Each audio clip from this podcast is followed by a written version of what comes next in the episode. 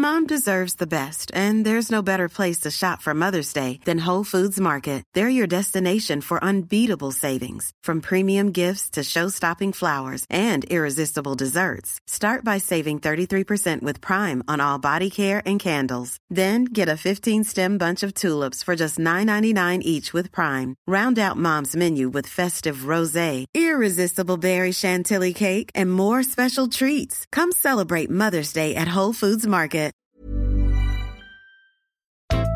From the Webby Awards, I'm David-Michel Davies. This is the Webby Podcast. Reflect, respect, and raise up. Take the bands off our bodies. Ah. Women, look what we did.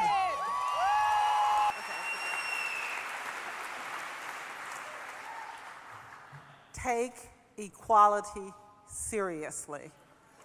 For real. Hey there, and welcome back. My next guest has devoted her life to combating gender based violence.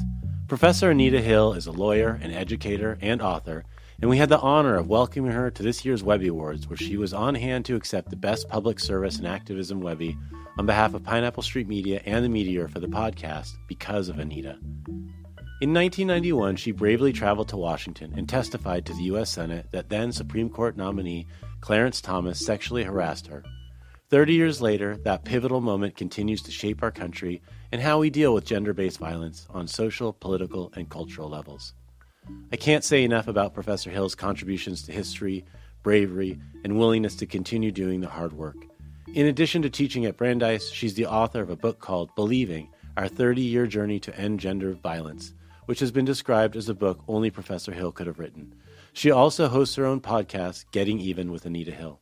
We start off talking about the career she began to forge after those 1991 hearings. Well, uh, let me just start by saying people may not recall that in 1991 I was teaching at the University of Oklahoma College of Law. I would just gotten tenure there a few years earlier, um, and I thought that I was going to remain there for the rest of my career. I hadn't any plans to change. I thought I'd do law teaching forever. Um, turns out, you know, by the mid 90s, I was questioning whether or not that was going to be the rest of my life. Uh, and, and so I, uh, made a decision to leave not only Oklahoma, which was where I was born, uh, but I also left teaching law uh, I, excuse me, let me I, I, let me correct that. I left teaching in a law school, and the hmm. teaching law in a law school is a very different experience and uh, from what I'm having today, which is to teach law in a policy school. But I've moved um, from Oklahoma to Massachusetts, um, teaching at Brandeis University in a graduate program, which is a PhD offering program, as well as many other degrees. And so I get to teach a variety of students, some of whom will become lawyers, but that's not their goal. Their goal is to um, be able to analyze policy, to be able to direct policy, to write policy um, that will be affecting all of us. And so I teach a combination of law and policy. And um, that's very different. It's, you know, I'm in a very different place geographically as well as professionally than I ever expected to be some of that change reflects your interest in not just the law around gender violence, right, but the economic impact of gender violence, the social impact of it. That that's a that's a shift you made in your career, something you were interested in pursuing. Am I right there? You're absolutely right. I made the shift because after trying to address the problems just strictly through the legal system, uh, I realized that gender based violence um, really happened and could only be corrected if we looked at it more broadly and looked at the problem holistically. So, what I had learned over the years was that gender based violence, let's say in the form of intimate partner violence, leaves people homeless. Uh, it makes in, in, some instances people lose their families, they lose their children because of gender-based violence, and so the the court system doesn't necessarily address that, especially when it comes to the homelessness problem. So I, I realized that I was being very limited in terms of what I could do uh, by just looking at the problem from a legal sense. So I wanted to study with people and to uh, we work with people to see not only how um, gender-based violence was impacting people's lives in terms of their economic well-being, in terms of their jobs, in terms of their housing situations, but also in terms of how the culture and our culture uh, was uh, either helping to alleviate the problem or contributing to the problem. And what I found is that culturally there are a number of contributions that that people continue to make today uh, when it comes to the topic of gender violence. We, you know, we pull out still myths uh, and, and and tropes that have proven to be not factual, but you know we tell victims that the problem of their experience isn't so bad, so we minimize the problem. We, uh, in in many cases, blame victims of violence, or for especially sexual assault and rape, uh, for being in the wrong place. Uh, or for wearing the wrong clothing, and I put "wrong" in quotes. Um, sure and so we we still as a culture haven't uh, haven't turned the corner in terms of what our response is or should be to the problem. We have learned, I will say, over the last 30 years or so, we have learned to identify the problem, to identify the behavior more readily, and to acknowledge that it exists.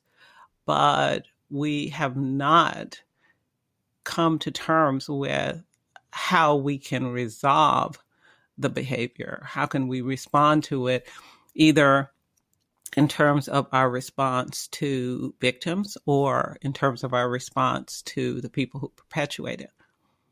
You know, so what you're you're identifying there just to sort of focus on one specific thing, which is the, the victim blaming.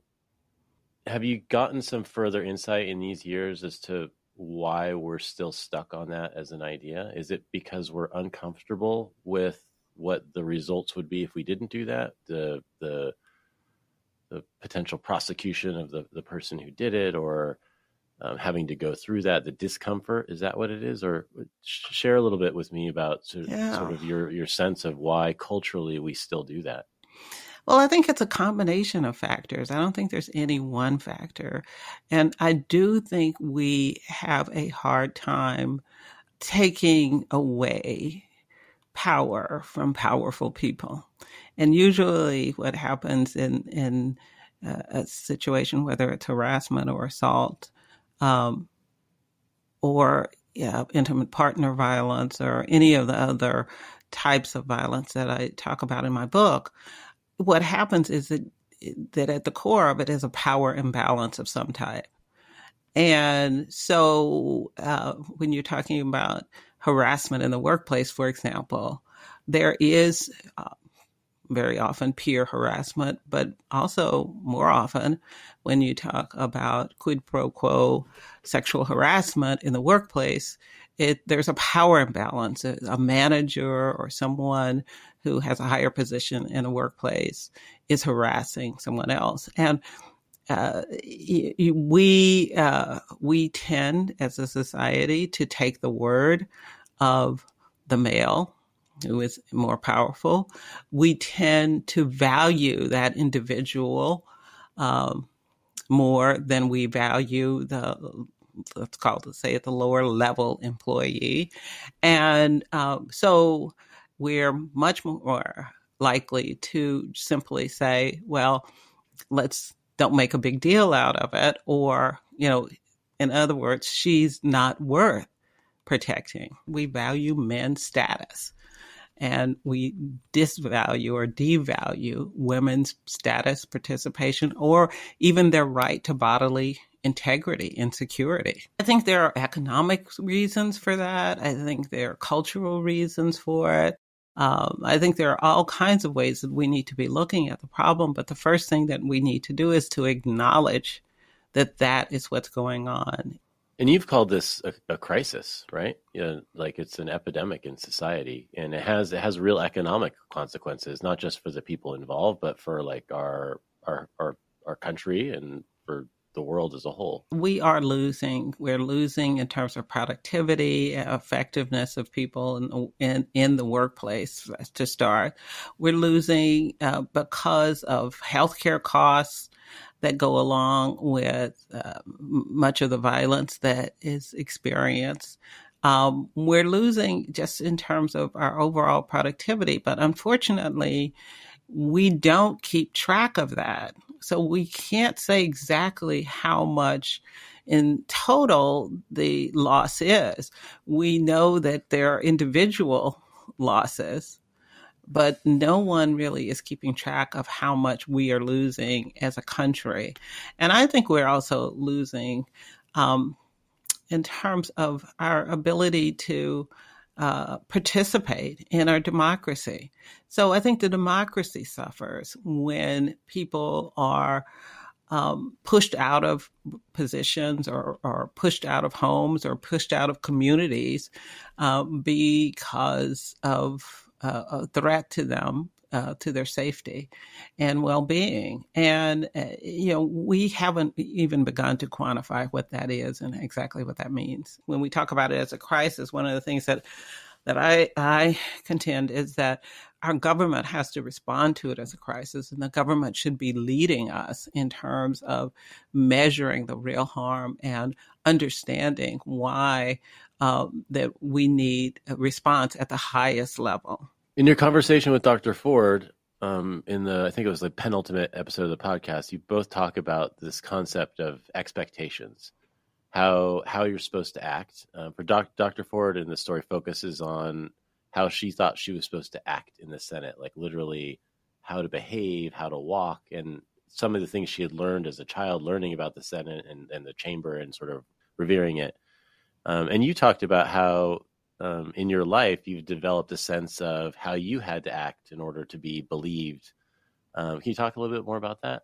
Yeah, I think that culturally we eh, we we look for first of all the perfect victim. Uh, we look for that perfect individual who's going to come forward, and so all of our lives we have we have been taught that our credibility, whether it's about uh, sexual violence uh, or gender violence, our credibility depends on how we present to the world.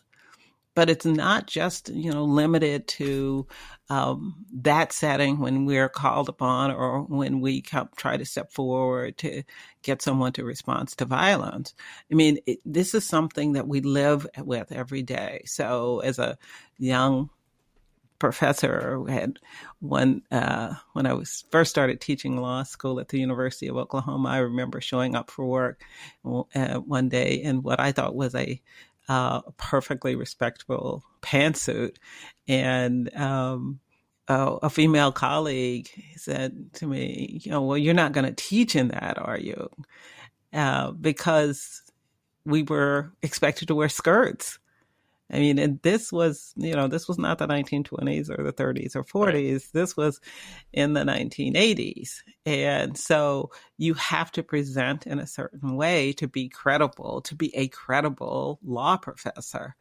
Um, and so one of the things that I, I, I thought that my experience with Christine Blasey Ford that was different was that the the kind of respectability that she could attain was very different from my own because um, there were she, she, knew that she would be accepted in certain places. She knew that she would be accepted or uh, how she could present herself in a way uh, that would uh, that people would acknowledge that she belonged in a space. And I knew from very early on in my life that there were places like the halls of the Senate uh, that I would never be seen as belonging um, because of my race and gender combined. In 1991, for example, when I testified before the Senate Judiciary Committee, there were two women senators, two women senators. uh, of the entire 100 group of senators. The women didn't even have a bathroom dedicated to them on the floor where their offices were. They had to go down to the floor where that was part of the public experience uh, for people who were visiting the Senate to, to use the bathroom. Therefore, they had, you know, very little privacy, very little, you know, real attention to to uh, the dignity of their office um, because of their gender. So, you know, when I testified, of course, uh, these two women senators were white women. They had never seen a black woman senator. And so uh, it was, I was not something that they had ever seen before.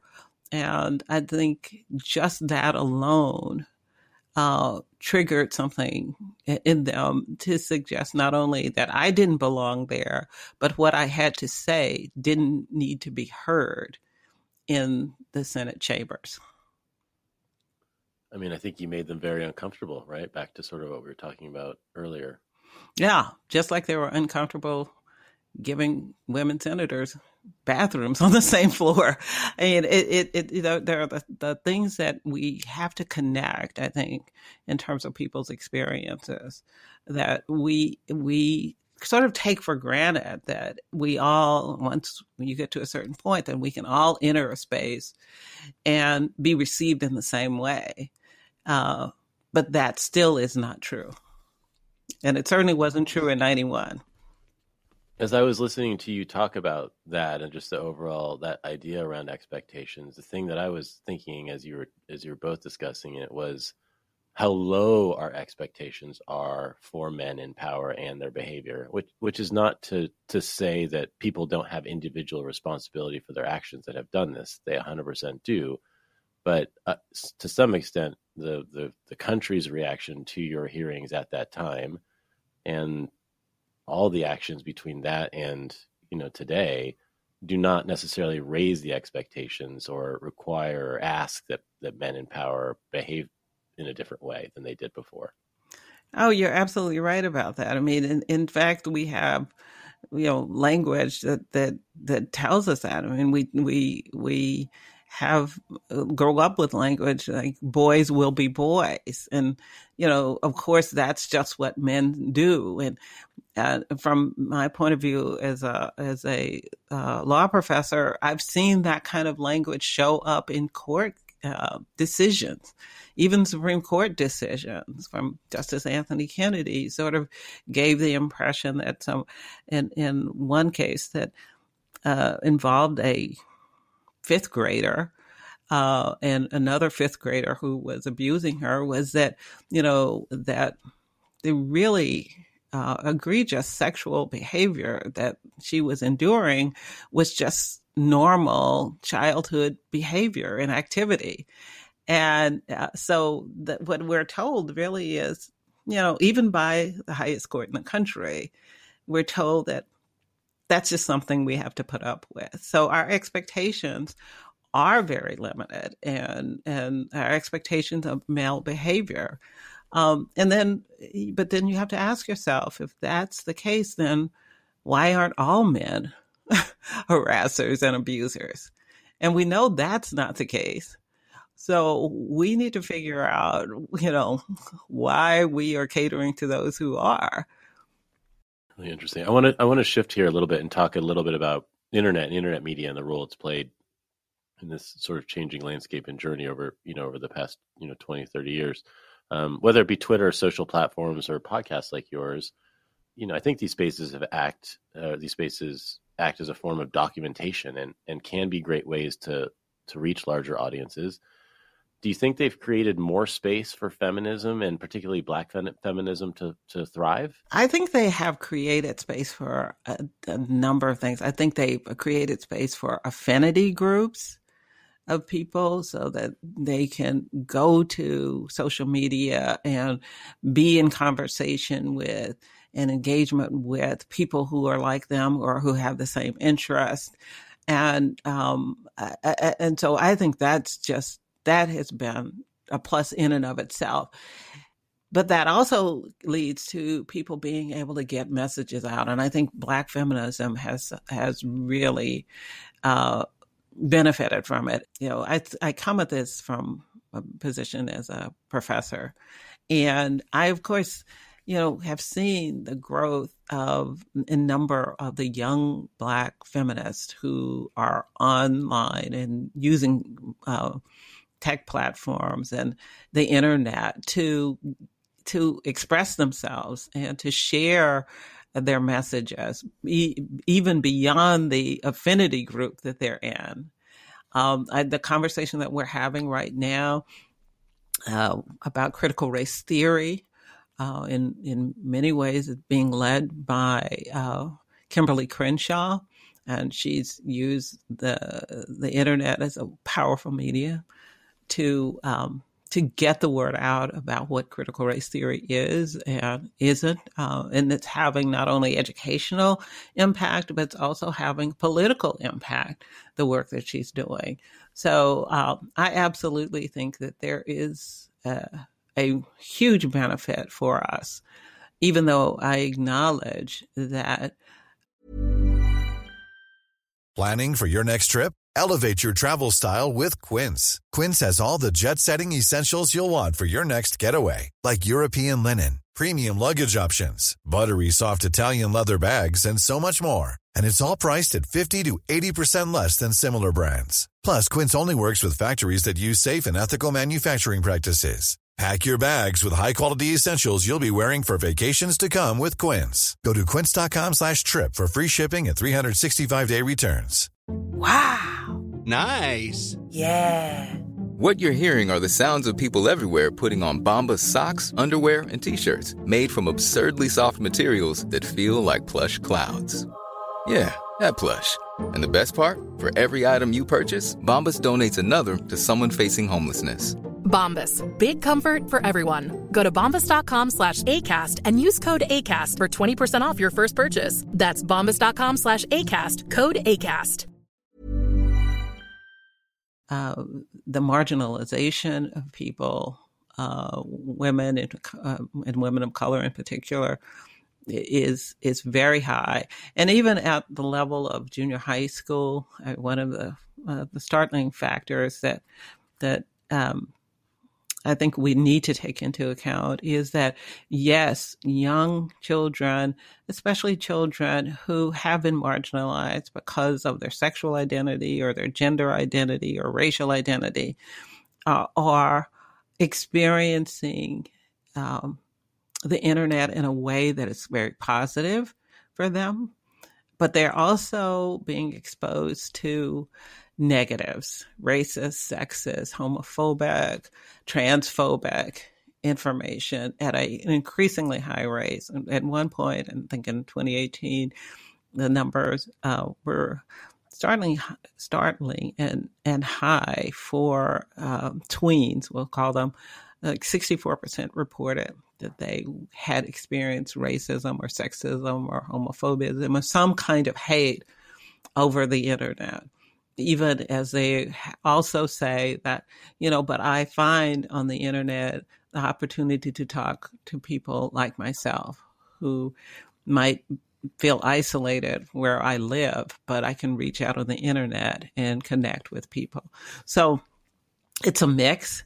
And how do we, how do we, um, balance the mix in favor of affirming humanity uh, on, on, the internet as opposed to um, really devaluating and further marginalizing humanity.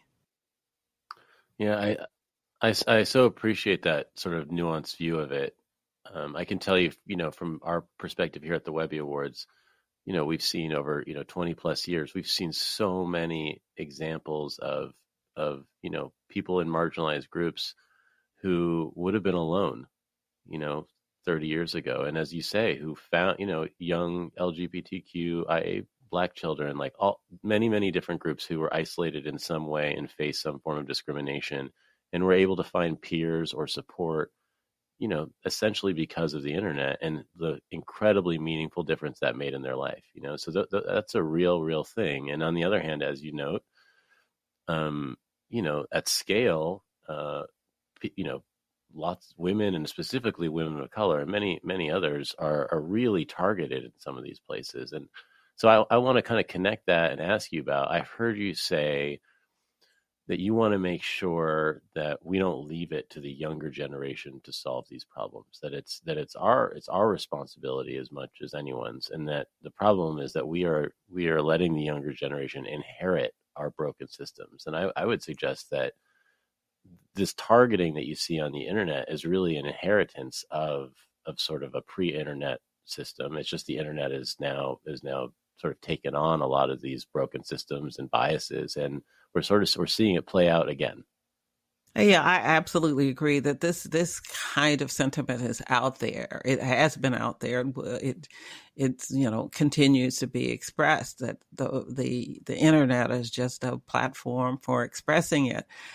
But one of the things that makes the internet maybe a little uh, more dangerous than some of the other ways of expression is that the anonymity and the lack of accountability or even traceability of some of the information that is coming in and um, and, and as well for different media. I mean, the great thing about the internet is that it's available to very young people, but some of them are not really ready emotionally and psychologically to deal with the information that they're getting. Um, so I think we can do a couple of things. Or one of the things that we can do is to make sure that uh, our young people are more internet savvy that they know how to navigate systems so that they're not exposed overexposed to information that is that is really harmful to them psychologically and emotionally um, and and more importantly that they are exposed to the information that can be helpful to them in their development mm. And is that something you think about from a policy perspective, as a, as ultimately a professor of policy? How how can the federal government and how can we write policies and create policies which which enable those things to happen? Right. I think about it in terms of policy. Um, I think about it in terms of education. I mean, how do we educate children? Uh, on the use of, of the internet and and how then if they are exposed, how to, what's the response? Because what happens very often is that you just create confusion uh, when, and there's no one that they can go to to to um, to get the answer to how what they're supposed to be thinking about it. You know, one of the things that I think is uh, an example of where this is very been very important. The internet has been is now that there is this movement across country to ban books. And um, we had one very close to where I live in a local neighborhood where they were attempting to ban books, both uh, that were directed at children, queer children. And the internet, you know, allows for the um, anti queer studies and, and queer inform- information about uh, being queer, what the identity and what it's like and how it feels. Um, but it also has the, um, you know, it, it allows all of this information to come in at the same level. The the anti, mm.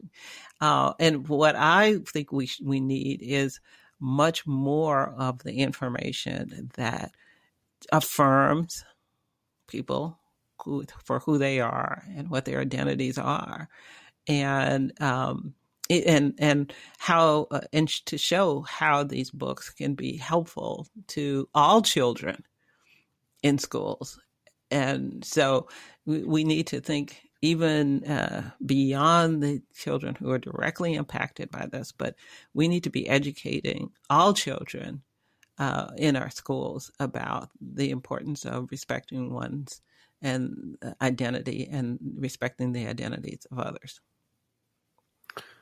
It also it also ties back to at the end of the day who are the people who ultimately run these companies that mediate and moderate all this information and do the people who work at these companies have you know an appreciation for these issues all the way all the way up to the top right because otherwise if they don't then you really just have it like I like you have said before. It's an inheritance of, you know, the the previous power structures into this power structure is really no different. It's just a sort of somewhat different setting. Well, our markets peddle power, yeah, and they thrive on power, and um, and and, and in many cases, it's it's the enemy of really progressive change.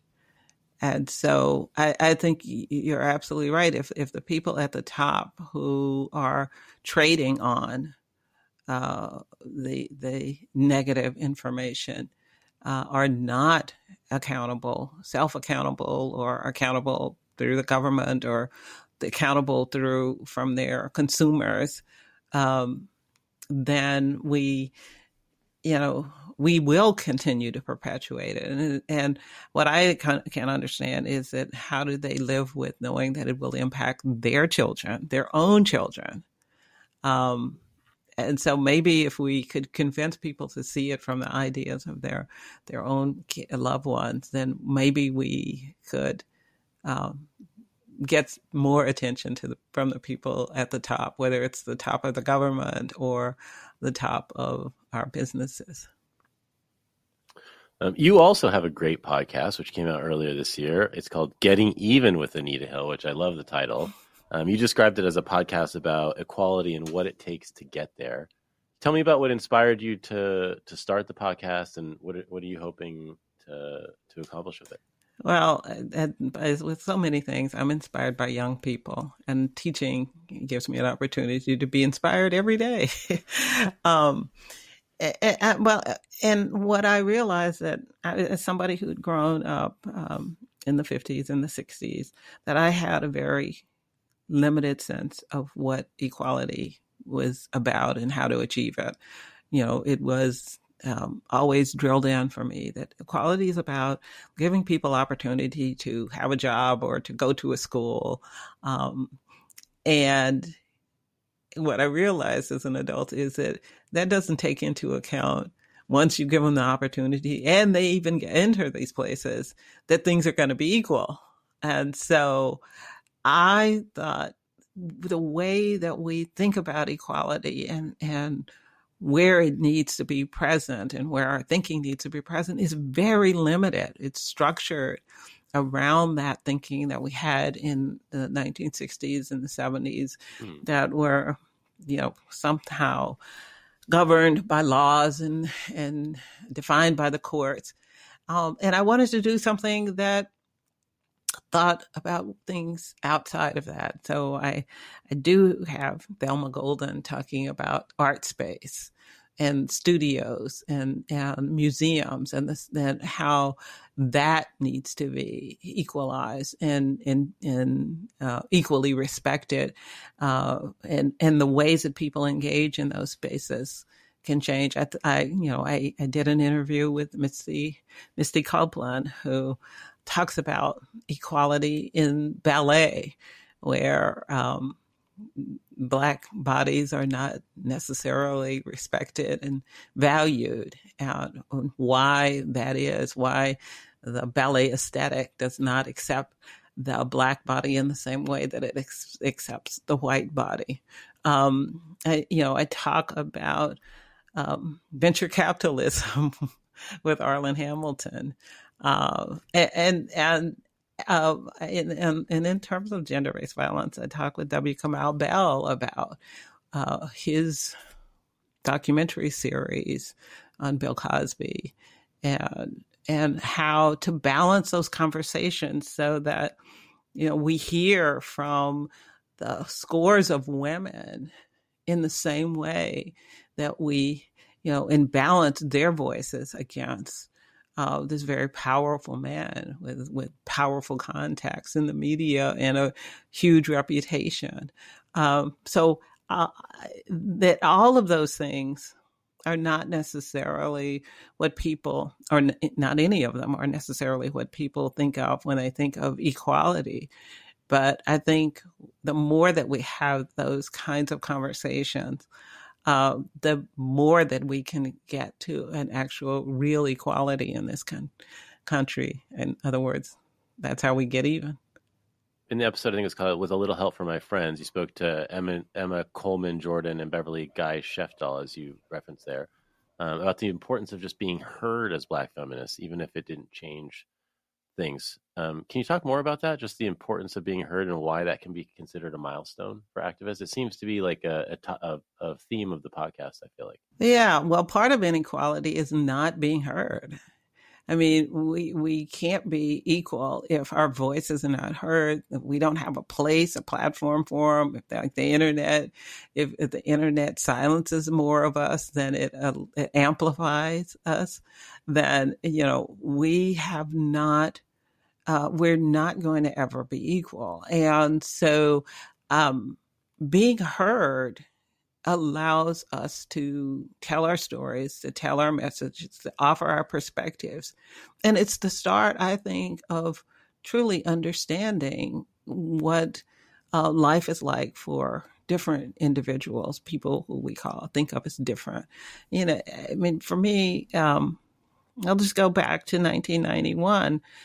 You know, there there was not supposed to be a 1991 hearing. I was not supposed to be heard at all.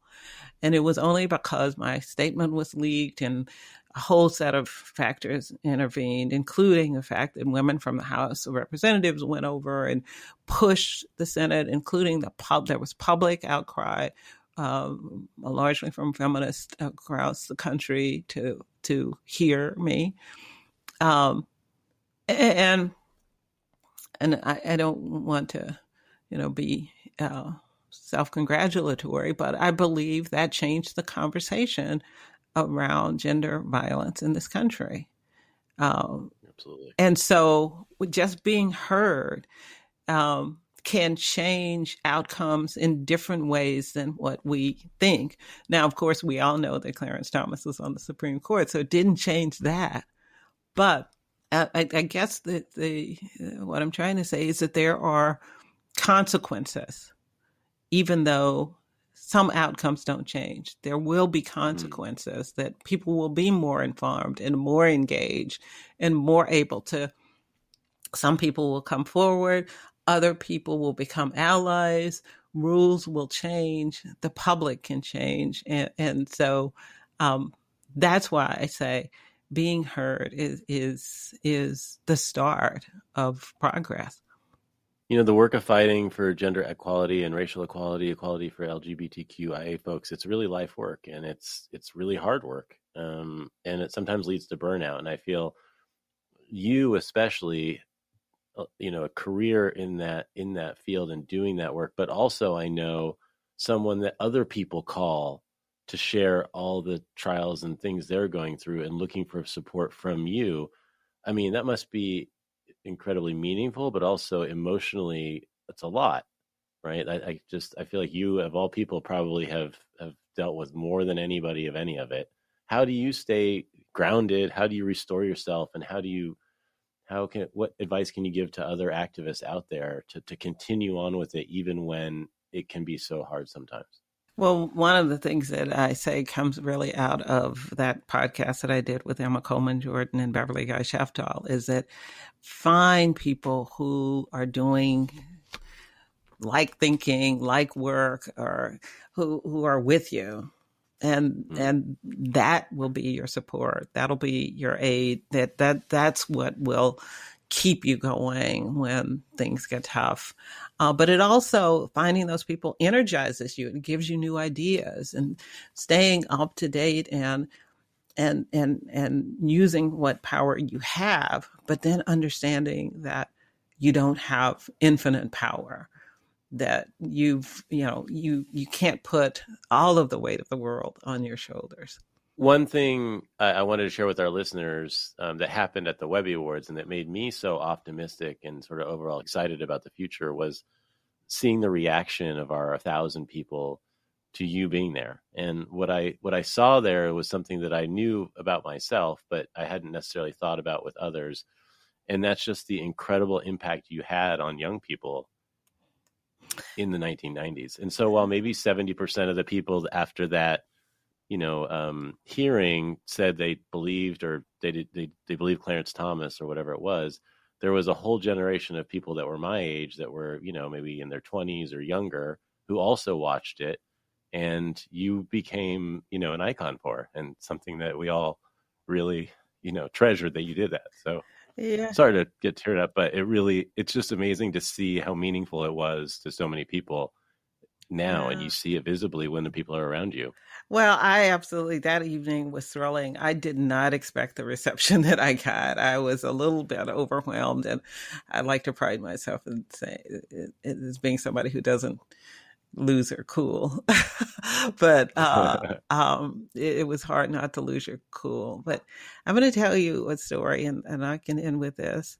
Um, I was at a uh, at a high school once. It was a it was a Votech school in Northern California, um, fairly you know low income or economic community. Um, and kids went to the Votech school because they probably weren't going to go to college and they needed to find things to be able to do to get employed. And, I, you know, the, we were in a cafeteria setting and the, they lined up for the mic. And so one of this young person who, from appearances, identified as male, came up to the microphone and um, and I, you know, you never know when young people talk exactly what they're going to say. But he said something that stuck with me, and that was, "How does it feel to know you've changed the world?" And this was coming from a teenager, and and I, you know, we didn't have a chance to talk too much, but you know, and I don't know that I felt like I had changed the world at that point, but I also, but I knew that I had changed somebody's life and um, and so that's what I carry with me, that idea that I can change somebody's life, and this sort of answers both questions. The question that you had, how do you mm-hmm. keep going? Um, yeah. Keep knowing that you can change somebody's life. Professor Hill, what a what an honor to have you on the Webby podcast. It was just an absolute pleasure for myself and everyone on the Webby Award team, and I know everybody at the Webby Awards to have you join us this year. Um, and thank you for all the continued work. I, I, know that's a sentiment that's shared far and wide. Thank you for uh, inviting me. Thank you for having me at the Webbies. I'm so glad to have discovered the Webbies and the people who are there and, and, and creating and honestly to tie into the story that I was telling before. I do believe that the people in that room are changing the world and and changing it for the better. So thank you.